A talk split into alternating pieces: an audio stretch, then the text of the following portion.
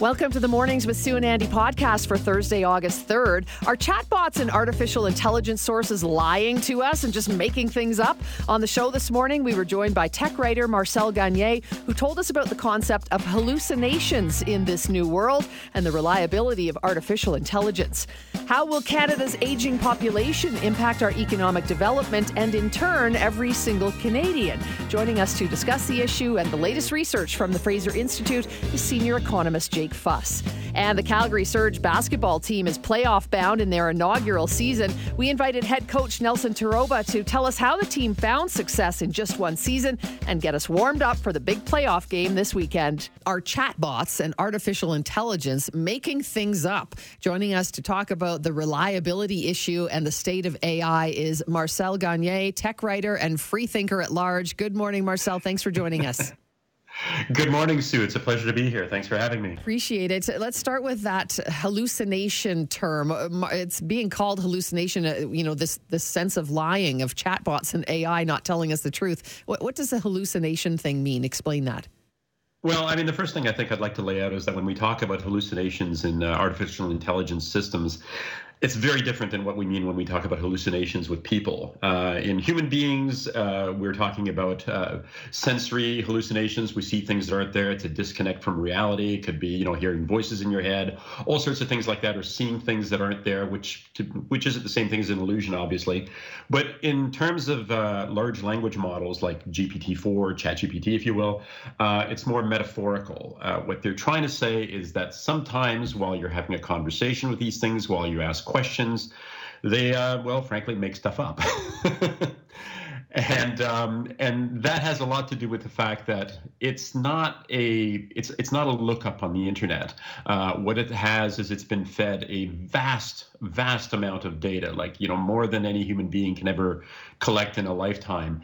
And based on all that information and based on the questions that you give it, it does some fancy calculations and it tries to predict what it is that you want to know, what answer you're trying to get based on the questions that you asked. That's fascinating because for me anyway, and maybe other people think the same way. When I, if I, if I think that I'm asking Chat GPT, for example, since we're talking about that one, a question, mm-hmm. that I'm getting actual factual information in return. But it's really just scouring the internet, and we know not everything on the internet is real or, or true. Actually, that's that's a very very good point, and it's a good point because we are actually asking for a fairly high level of uh, now to, to be clear to be clear depending on the model that you're using something like ChatGPT uh, GPT-4 actually is going to have a very high level of accuracy. Um, Meta just released something called Llama 2 which I've been experimenting with for the last few days and to be perfectly honest it's it's exceptional. It does a great job. Um, so these things are getting better all the time but what we're looking for is we're looking for like a human level conversation. We're looking for something that that's a little bit more creative than here's a link, click here, you go figure it out for yourself. So the model is taking all this information, all the stuff that it that it has been taught about, and tries to give you something in return. And like you said, it's not like what's on the internet is 100% accurate. I mean, if Google hands you a list of uh, you know 10 links on the first page or something like that. First of all the top five are usually ads which have nothing to do with what it is that you're searching for. And then you have to sort of try to figure it out for yourself by reading all these things what actually makes sense what actually might be true or not. So it's it's not like perfection actually exists out there even now fair and true. Let's talk a little bit about the AI chatbots, what exactly they are. I think for a lot of people, and I'll include myself in this, it's sort of like, um, you know, Bitcoin, for example. I don't really get it. I don't really understand what it is. I'm not using it myself. So when you talk about hallucinations in AI chatbots, what exactly are the chatbots themselves? Well, the chatbots themselves are. Um, well, let me make it as uh, you know. I'll, I'll, use the simple model that everybody uses all the time, which is autocorrect on your phone. You know, when you're typing out a message on your phone to somebody and it suggests what the next word is, mm-hmm. right? It like it, it knows that you're saying I am going to the, and then it thinks store, and it you know it throws store in there as a possibility of what it is that you're going to, and then of course it learns based on the number of times that you've used those particular words. So it starts to weight certain words or certain phrases that you use on a regular basis, and it decides oh, you know, she said she was going to the store yesterday, so there's a good probability that she's going to the store today. So I'm going to offer that up as the next word. And uh, these models work in the same way, but it's like orders of magnitude beyond that. I mean, it's like the difference between, uh, I don't know, uh, riding on a scooter and being in an F1, mm. you know, Formula racer. Like uh, we're, we're talking huge orders of magnitude, but in essence, it's the same sort of thing. It's got, it performs all these calculations on these the billions of words that it's got in its database, and it tries to figure out what makes the most sense based on what you've asked it to come up with. Now, to be fair, those models, especially the large language models we're talking about, like ChatGPT or something like that, have a heck of a lot of information. I mean, they have basically, you know, it's not quite the sum total of all human knowledge, but you know where I'm headed here. Mm-hmm. Yeah. so when it's making a prediction based on information that is collected in the past, that information tends to be pretty darn good, really. It's not perfect but it's really good, and we can tune those things. Um, you you are probably familiar with Bing, which is uh, Microsoft's version of Google, if you'll pardon mm-hmm. the expression.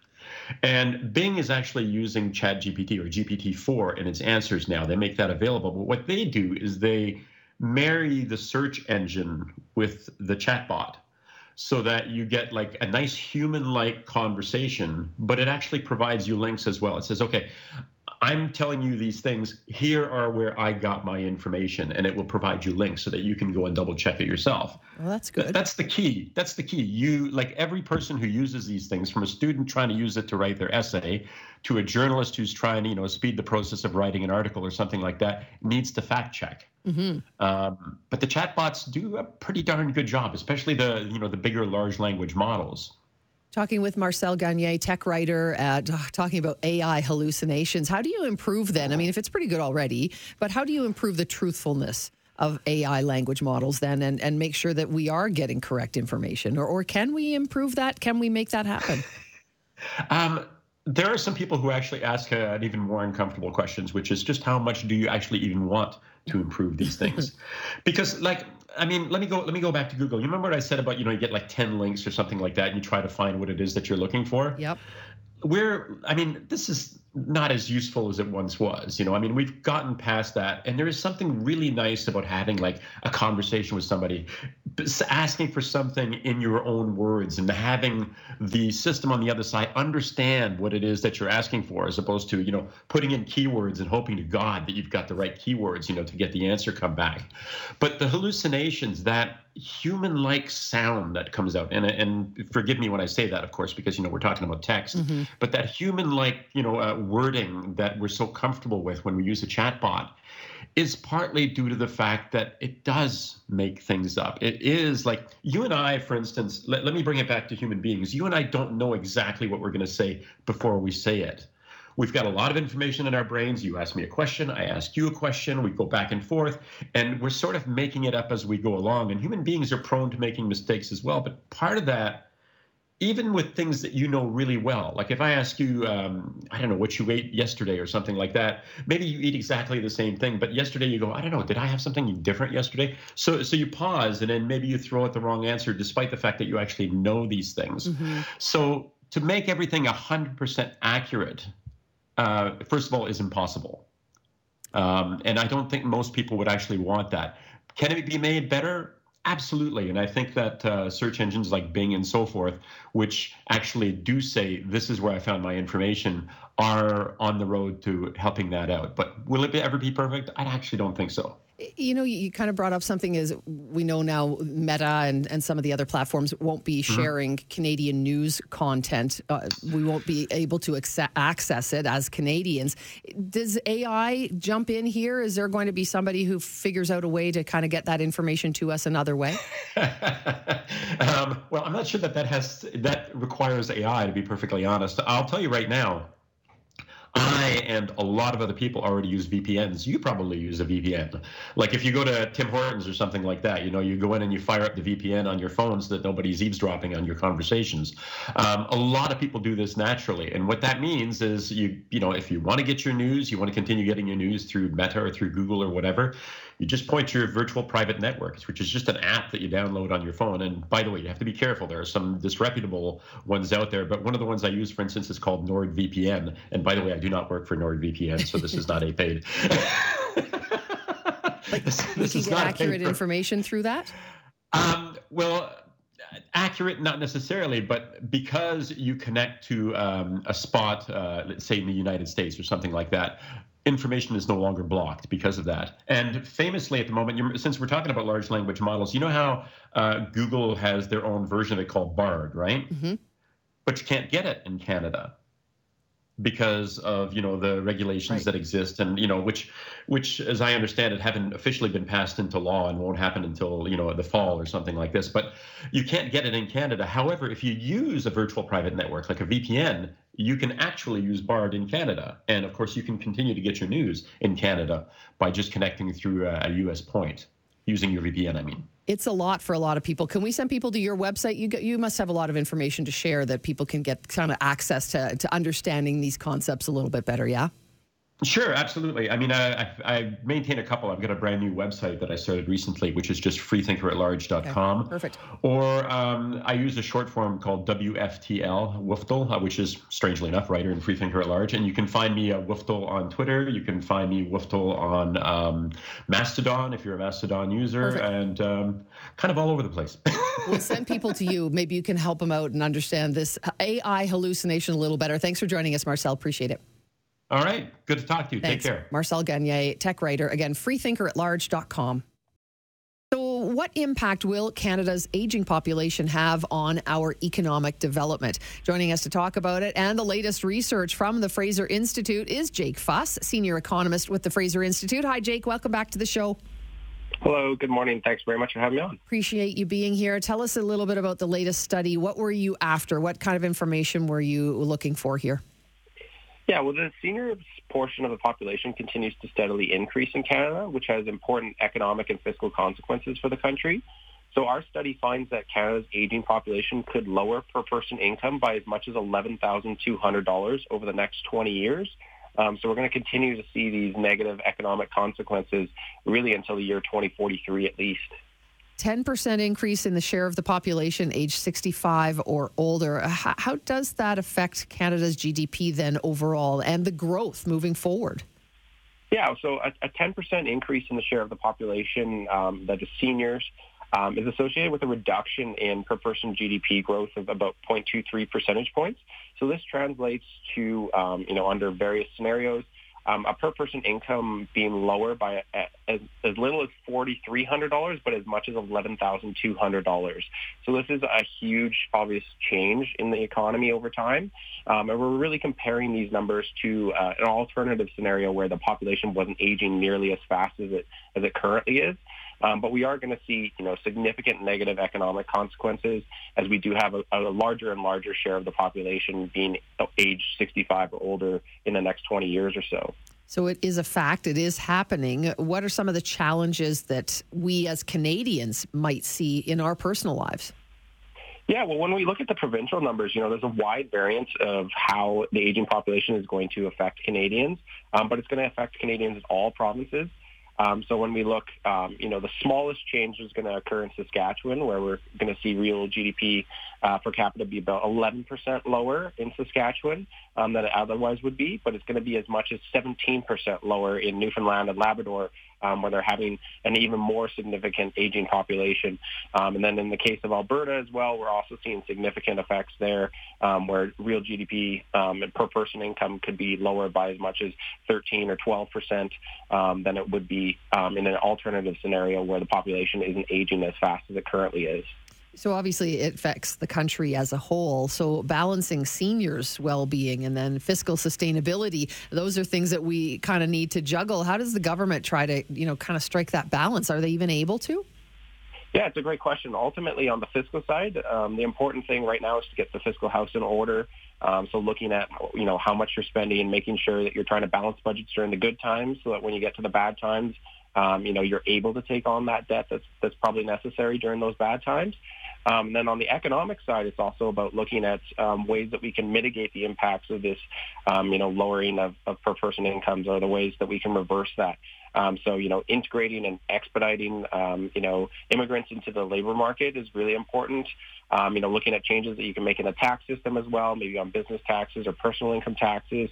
Um, are there ways that we can actually boost economic growth? And boost uh, per person incomes over time. So I think it's really a holistic approach that governments have to take, both fiscally and economically. Jake, as an economist, what were some of your biggest takeaways? A couple of them that you know really you, you think might have an effect on us and as the on the country moving forward. Well, ultimately, you know, it's it's really about um, you know the the fiscal and economic impacts. So we know that healthcare spending is going to increase um, as you have a, a higher population, um, 65 or older, over time. So provinces are already starting to prepare for that um, as we're starting to see some of the effects of that. Um, then on the economic side, um, you know, when we're lo- looking at per person income, this is really a, broad measure of living standards for Canadians. Um, so what we're seeing in the study is that living standards could ultimately decline over time um, relative to what they otherwise would be because of this impacts of the aging population. Um, so that really stood out to me, really the effects of, and how how uh, the magnitude really um, of that eleven thousand dollar, you know, being lower per person incomes. That's that's really significant for Canadians over time. And Jake, you mentioned immigration um, a moment ago. I, I, it's interesting that you know we continue to take in a, large number of immigrants to try and make up for the workforce that we're losing as people age out or for whatever reason they're not going back into the workforce. Does this have an effect on the study itself? Yeah, absolutely. I mean, policies policymakers need to expand the country's labor force to address, um, you know, the issues that we're going to have with the population aging over time. Um, but it's also really about expediting their successful integration into the Canadian labor market. So it's not just about bringing in immigrants; it's also about integrating them into the market too, uh, making sure they're acquiring the necessary skills to be in the market too. Um, so that's really important. Uh, moving forward for Canada. It's not just about you know increasing the size of the labor market. It's also making sure that everybody has the necessary skills and they're integrated fully into the market. Thanks, Jake, for joining us. Always appreciate your take. Thanks very much for having me on. Thank you, Jake Fuss, senior economist with the Fraser Institute.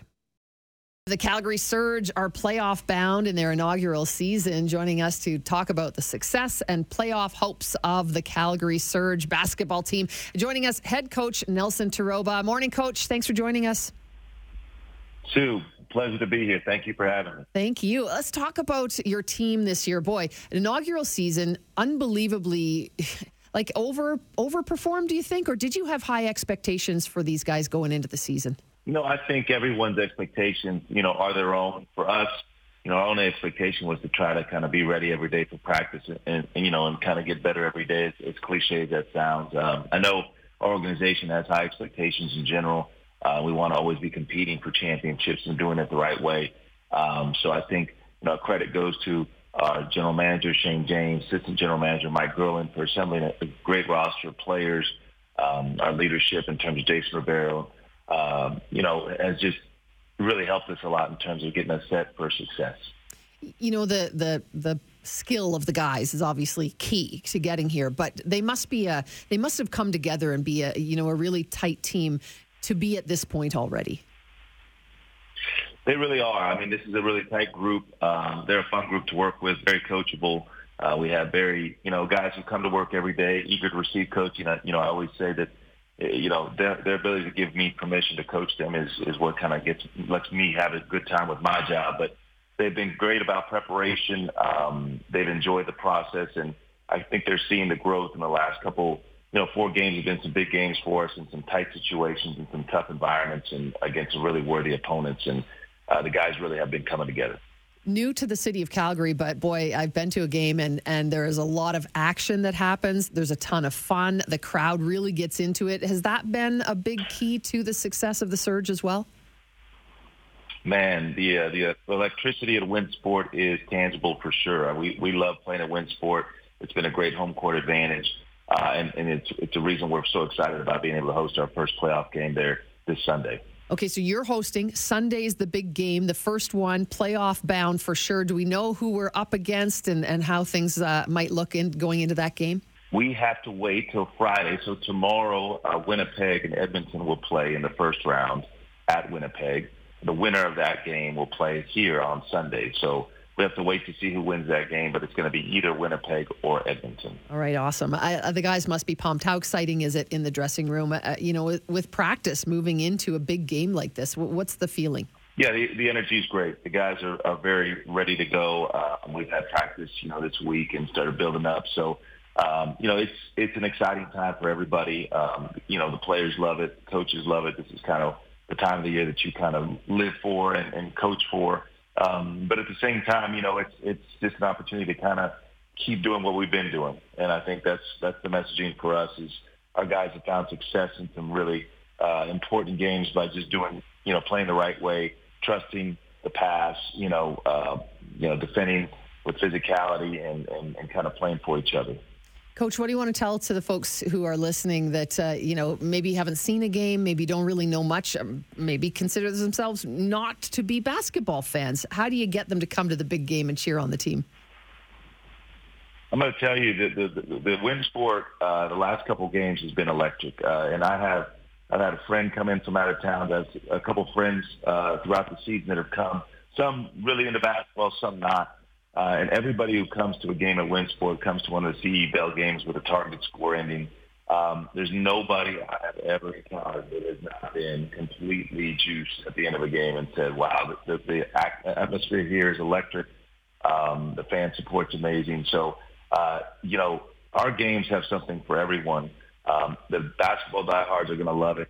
The people who are just trying to get their feet wet are going to love it as well. There's just all kinds of entertainment. Uh, and and there's just no like there's no ch- there's not a bad seat in the house as well. Totally agree. And a fabulous team on the court certainly helps. Congratulations for getting this far. Wishing you much luck sun, uh, Sunday and moving forward through the playoffs. Sunday night at Winsport, we'll, uh, we'll send people to calgarysurge.ca slash tickets. Get your tickets. Go cheer on the team. Thanks for joining us, Coach. Appreciate your time. Thank you, Sue. Thanks. Head coach of the Calgary Surge, that is Nelson Terroba.